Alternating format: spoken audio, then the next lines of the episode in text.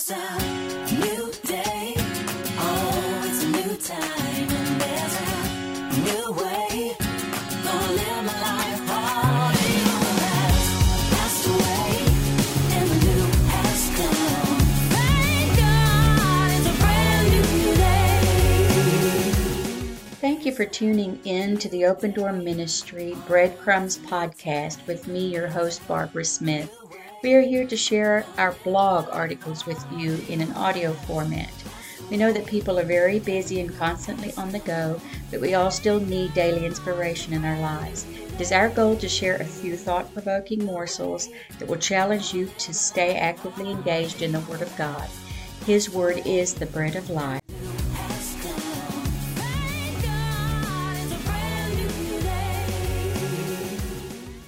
Treating the Living Word like a Common Book. Sermon Notes by Matt Carpenter.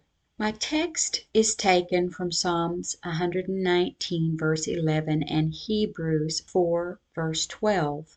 Psalm 119, verse 11 says, Thy word have I hid in my heart that I might not sin against thee. And Hebrews 4, verse 12 states, For the word of God is quick and powerful and sharper than any two edged sword, piercing even to the dividing asunder of soul and spirit, and of the joints and marrow, and is a discerner of the thoughts and intents of the heart.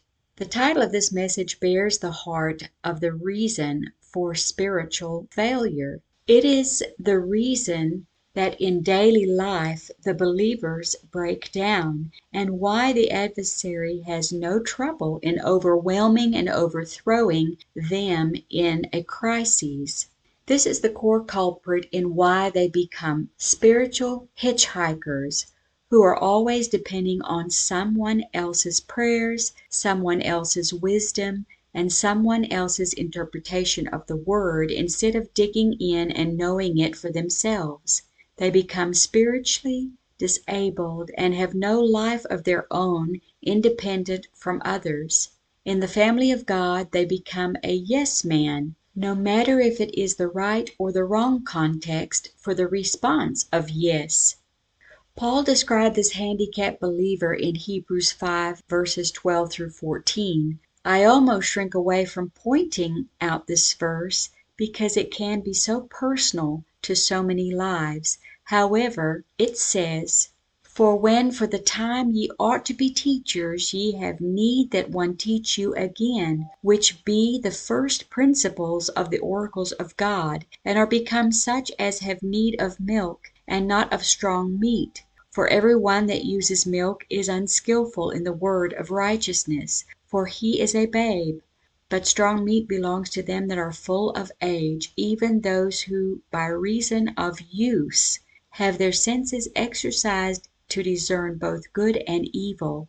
After a certain time of walking with the Lord, the believer needs to be going through a maturing process where they will go from being the one being taught to the one being the leader, the teachers, and the soul winners. Paul's sentiment seems to be that it is a pity that they seem to have forgotten the first steps in this divine life. He is noting that instead of them walking in the fullness and liberty and riches of God and His grace, they have halted, they have become stagnant, and there has been no growth or development in their lives. The Word of God does not seem to mean much to them because they have not ingested it as the bread of life. Though there are certain scriptures they can quote, and that bring conviction to them and make them miserable, they avoid and dismiss those, and find no life, joy, or peace from the very living Word of God. David said in Psalm 119, verse 105, Thy word is a lamp unto my feet and a light unto my path. Many are trying to find their own way, without consulting the Word for direction. This causes the Word, when they do hear it, to just cut and bruise them, making them hurt and feel unhappy and discontented, when it really should be their nourishment, manna, sustenance, and a healing balm, food for the soul and direction for their pathway. Notice how tenderly Paul says in Hebrews 5 that someone teach you the rudiments. Rudiments are the very beginning steps and basics, the foundations, as it were. And why? Because instead of living the Word, acting the Word, and taking ownership of the Word, they have remained babies and not developed spiritually. Your mind can never be renewed, strengthened, developed, and transformed by the Word until you begin to practice what is in its pages. It is a living Word, not just a common book. In 1 Timothy 6, verses 6 through 12, we find an extraordinary topic discussed called the fight of faith. It says, But godliness with contentment is great gain. For we brought nothing into this world, and it is certain we can carry nothing out. And having food and raiment, let us be therewith content. But they that will be rich fall into temptations and a snare, and into many foolish and hurtful lusts which drown men in destruction and perdition. For the love of money is the root of all evil, which while some coveted after, they have erred from the faith, and pierced themselves through with many sorrows. But thou, O man of God, flee these things, and follow after righteousness, godliness, faith, love, patience, meekness. Fight the good fight of faith, lay hold on eternal life whereunto thou art also called, and hast professed a good profession before many witnesses. If we accept this as the living word in our lives, from this passage we can isolate two areas of faith. Firstly, the word of faith puts you in a position to do battle. Secondly, the prayer of faith puts God in a position to fight for you. If we put both into play, it will create a threefold benefit for us as believers. Firstly, as the walk of faith begins, we find direction and freedom from our past life of struggles, and lay hold onto a new perspective going forward. Secondly, the word of faith in our lives begins the spiritual maturing process in our hearts and minds and begins to transform us into the new Christ like creatures we are to be. And thirdly, the life of faith becomes second nature to us and brings contentment, joy, and peace in our lives, no matter the circumstances we find ourselves in. The other side of the equation is that if we treat the Bible, as it is commonly known as, just as a common book, we will not be able to reap these benefits in our lives. Jesus hit the taproot on the head, as we say in the farming community, in Matthew 7, verses 24 through 27, when he said, Therefore whosoever heareth these sayings of mine, and doeth them, I will liken him unto a wise man, which built his house upon a rock. And the rain descended, and the floods came, and the winds blew, and beat upon that house, and it fell not: for it was founded upon a rock. And every one that heareth these sayings of mine, and doeth them not, shall be likened unto a foolish man, who built his house upon the sand. And the rain descended, and the floods came, and the winds blew, and beat upon that house, and it fell: and great was the fall of it. Those not built upon the foundation of the living word of God will be swept out by the first tide into the sea. My heart grieves for those who do not want to mature, and who want to remain babes. They will always be found in the nursery, sucking their thumbs, metaphorically speaking, and always whining to have a bottle. This translates literally into them always wanting to be catered to, always fault finding, always offended about something that is quite irrelevant or irrational. This is not to speak poorly of those who are still babies in the Lord, or those who lack understanding, but of those who intentionally refuse to allow the Word to fashion their lives into what God wants them to be. Paul says it this way in 1 Corinthians 3, verse 3 For ye are yet carnal. For whereas there is among you envying, and strife, and divisions, and yet are ye not carnal, and walk as men? They are still being led and guided by their own senses, and not following the Spirit or walking by faith. They are walking just as they were before their first encounter with the Master. There has been no change, no growth, no development in their lives whatsoever. They are treating the living Word as just a common book. Diseases, both physically and spiritually, are often of our own making when we are living in this world. It happens to both Christians and non Christians, and both the mature Christian and the non mature, with one exception.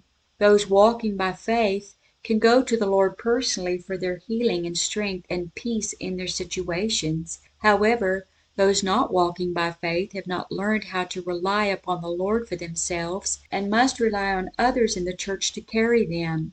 Not that we do not need to be uplifted and carried at times. However, there must come a time when we become the one carrying others, and not always the one being carried, thereby being a burden to others all the time. We become a spiritual liability to the body of Christ. Romans 12, verses 1 through 5 tells us, I beseech you therefore, brethren, by the mercies of God, that ye present your bodies a living sacrifice holy, acceptable unto God, which is your reasonable service. And be not conformed to this world, but be ye transformed by the renewing of your mind, that ye may prove what is that good, and acceptable, and perfect will of God. For I say, through the grace given unto me, to every man that is among you, not to think of himself more highly than he ought to think, but to think soberly, according as God hath dealt to every man the measure of faith. For as we have many members in one body, and all members have not the same office, so we being many are one body in Christ, and every one members of another. Each one of the members of the body of Christ have a function, and if we are not pulling our weight or doing our part, we become a hindrance to the body. Those who are called of God and have been given talent and ability from God have a responsibility to the body. Those who could be influential in the community and the church have been bestowed a position or an office of responsibility and do not fulfill it because they refuse to grow up. It becomes a detriment rather than a blessing. They become a burden to the church just as when a person has a physical broken leg, for example, they will have to carry around a cast, use crutches for an extended period of time, which renders them inoperable. Matthew 7 verses 1 through 5 tells us, Judge not that ye be not judged, for with what judgment ye judge, ye shall be judged, and with what measure ye mete, it shall be measured to you again. And why beholdest thou the mote that is in thy brother's eye, but considerest not the beam that is in thine own eye? Or how wilt thou say to thy brother, Let me pull out the mote of thine eye, and behold a beam is in thine eye? Thou hypocrite, first cast the beam out of thine own eye, and then shalt thou see clearly to cast out the mote out of thy brother's eye. This message is not to encourage judging one another or for measuring ourselves against ourselves, as 2 Corinthians 10 verse 12 tells us, for we dare not make ourselves of the number or compare ourselves with some that commend themselves, but they measuring themselves by themselves and comparing themselves among themselves are not wise. However, it is so we can examine our own spiritual maturity and see if we are using the living Word of God to its fullest potential in our lives or just regarding it as a common book. Hebrews 10 verses 23 through 25 tells us, Let us hold fast the profession of our faith without wavering, for he is faithful that promised. And let us consider one another to provoke unto love and to good works not forsaking the assembling of ourselves together, as the manner of some is, but exhorting one another, and so much the more as ye see the day approaching. This is the purpose of this message to provoke us to grow in the faith to our fullest potential. Just by way of observation, some of the reasons Christians may be weak in the faith or carnally minded, as Paul stated, but not all inclusive, are they do not attend Bible studies. They do not have family prayer at home. They rarely ask the blessing or give thanks at the dinner table. They do not linger in the presence of the Lord, even if they do go to the altar. They do not read the Word of God or have a quiet time with God for themselves. They hang out with the gossipers, backbiters, and busybodies, and they are always finding fault with everyone else. They have become professional spiritual hitchhikers. Going to church and going to the altar are just stepping stones to draw our hearts to want to seek the Lord and His Word for ourselves. They are tools that we should use as needed, however, they are not the culmination of our journey, rather just the beginning. If we feel the need to go to the altar year in and year out seeking for the same thing, it has just become habitual. We have become a spiritual cripple John 5 verses 1 through 9 tells us a story of a crippled man made whole. After this there was a feast of the Jews, and Jesus went up to Jerusalem. Now there is at Jerusalem by the sheep market a pool, which is called in the Hebrew tongue Bethesda, having five porches. In these lay a great multitude of impotent folk, of blind, halt, withered, waiting for the moving of the water. For an angel went down at a certain season into the pool and troubled the water: whosoever then first after the troubling of the water stepped in was made whole of whatsoever disease he had. And a certain man was there which had an infirmity thirty and eight years. When Jesus saw him lie, and knew that he had been now a long time in this case, he said unto him, Wilt thou be made whole? The impotent man answered him, Sir, I have no man when the water is troubled to put me into the pool: but while I am coming, another steps down before me. Jesus saith unto him, Rise, take up thy bed, and walk. And immediately the man was made whole, and took up his bed and walked. Once he received his miracle, he did not have to continue to wait by the water as he had done for thirty eight years. He just needed to obey the words of the Lord Jesus, "Rise, take up thy bed, and walk." Satan takes control of us and leads us around by our senses. He always rules by fear. We become afraid of the what ifs. What if I fail? What if I really have not been delivered? What if I die before I wake? He makes us afraid of everything and anything and causes us to doubt and discredit the very living Word of God, just as he did with Eve in the garden. Genesis 3 verses 1 through 5 tells us of the encounter. Now the serpent was more subtile than any beast of the field which the Lord God had made. And he said unto the woman, Yea, hath God said, Ye shall not eat of every tree of the garden? And the woman said unto the serpent, we may eat of the fruit of the trees of the garden, but of the fruit of the tree which is in the midst of the garden, God hath said, Ye shall not eat of it, neither shall ye touch it, lest ye die. And the serpent said unto the woman, Ye shall not surely die: for God doth know that in the day ye eat thereof, then your eyes shall be opened, and ye shall be as gods, knowing good and evil. First note, she did not know the exact command because God did not say they could not touch the fruit. When she touched it and saw that nothing happened, she was emboldened. Secondly, Satan took advantage of her uncertainty and made her question the Word of God. Then he twisted it by adding a partial truth into the equation, which would make sense to her. They threw away their life's privileges because they lightly esteemed the Word of God.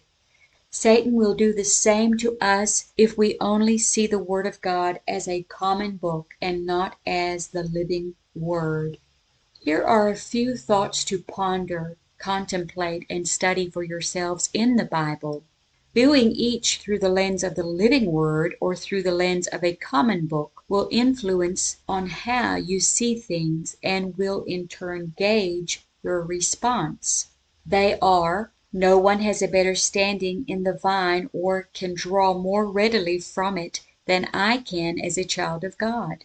When I ask another to pray for my healing or to pray for any of my chronic needs, I reject the gift of healing and I doubt the giver of the promises. My righteousness was given to me by Christ, and I am what He made me because of His sacrifice. I repudiate my own righteousness in Christ when I refuse to take my place in Him as a son and lose the privilege of using the authority of His name. When I neglect to study the Word of God or endeavor to live by it, I am in turn not developing the gift He has given me, thereby ignoring all admonition from Him. Sickness is threefold physical, mental, and spiritual. I know that much of my sickness is spiritual, and I cannot have full, permanent healing in my body until I submit to Him and get my spiritual man whole and in harmony with the Word. Treating the illness and pain will have no effect until I fight against the root cause of it. I know that I often walk according to my senses rather than the Spirit. These are just a few topics to get you started. We must be a doer of the word, not just a pretender, if we want to see success. James 1 verse 22 puts it clearly. But be ye doers of the word and not hearers only, deceiving your own selves. Keep in mind, those looking on are not deceived, but you cannot see your own folly until you acknowledge Him and His Word. 2 Timothy 2 verse 15 states, Study to show thyself approved unto God, a workman that need not to be ashamed, rightly dividing the word of truth. If we know the truth, we will easily be able to detect the lies of Satan. If we do not know what we believe, we can be tricked like Adam and Eve were so long ago. This brought with it grave consequences, not only to themselves but to the world. If we refuse to accept God's promises from the living Word as yea and amen to usward, it will not only be us who suffers, but all those around us, because if we do not believe His Word is truth, then the privileges, protection, provisions of the Word of God will not apply to us, because this is a walk of faith. We must turn off our TVs for a while and put down our magazines and novels and make time to dig into the Bible. It does not matter if it is grandma's old worn out one that you remember seeing her read as a child, or if it's a Gideon's New Testament you found on the sidewalk, or a brand new shiny Bible gifted to you with your name engraved on the front of it. It is the words on the inside that are alive. They are truth. They are everlasting. How do we know this for a certainty? The caveat is found in John 5 verse 39. Search the scriptures, for in them ye think ye have eternal life, and they are they which testify of me. And in John 14 verse 6 there is a clarification. Jesus saith unto him, I am the way, the truth, and the life. By ingesting His Word we are absorbing His very nature so that we can become like Him. Treat it with utmost respect, care, and embrace it wholeheartedly. It is the living Word, not just a common book.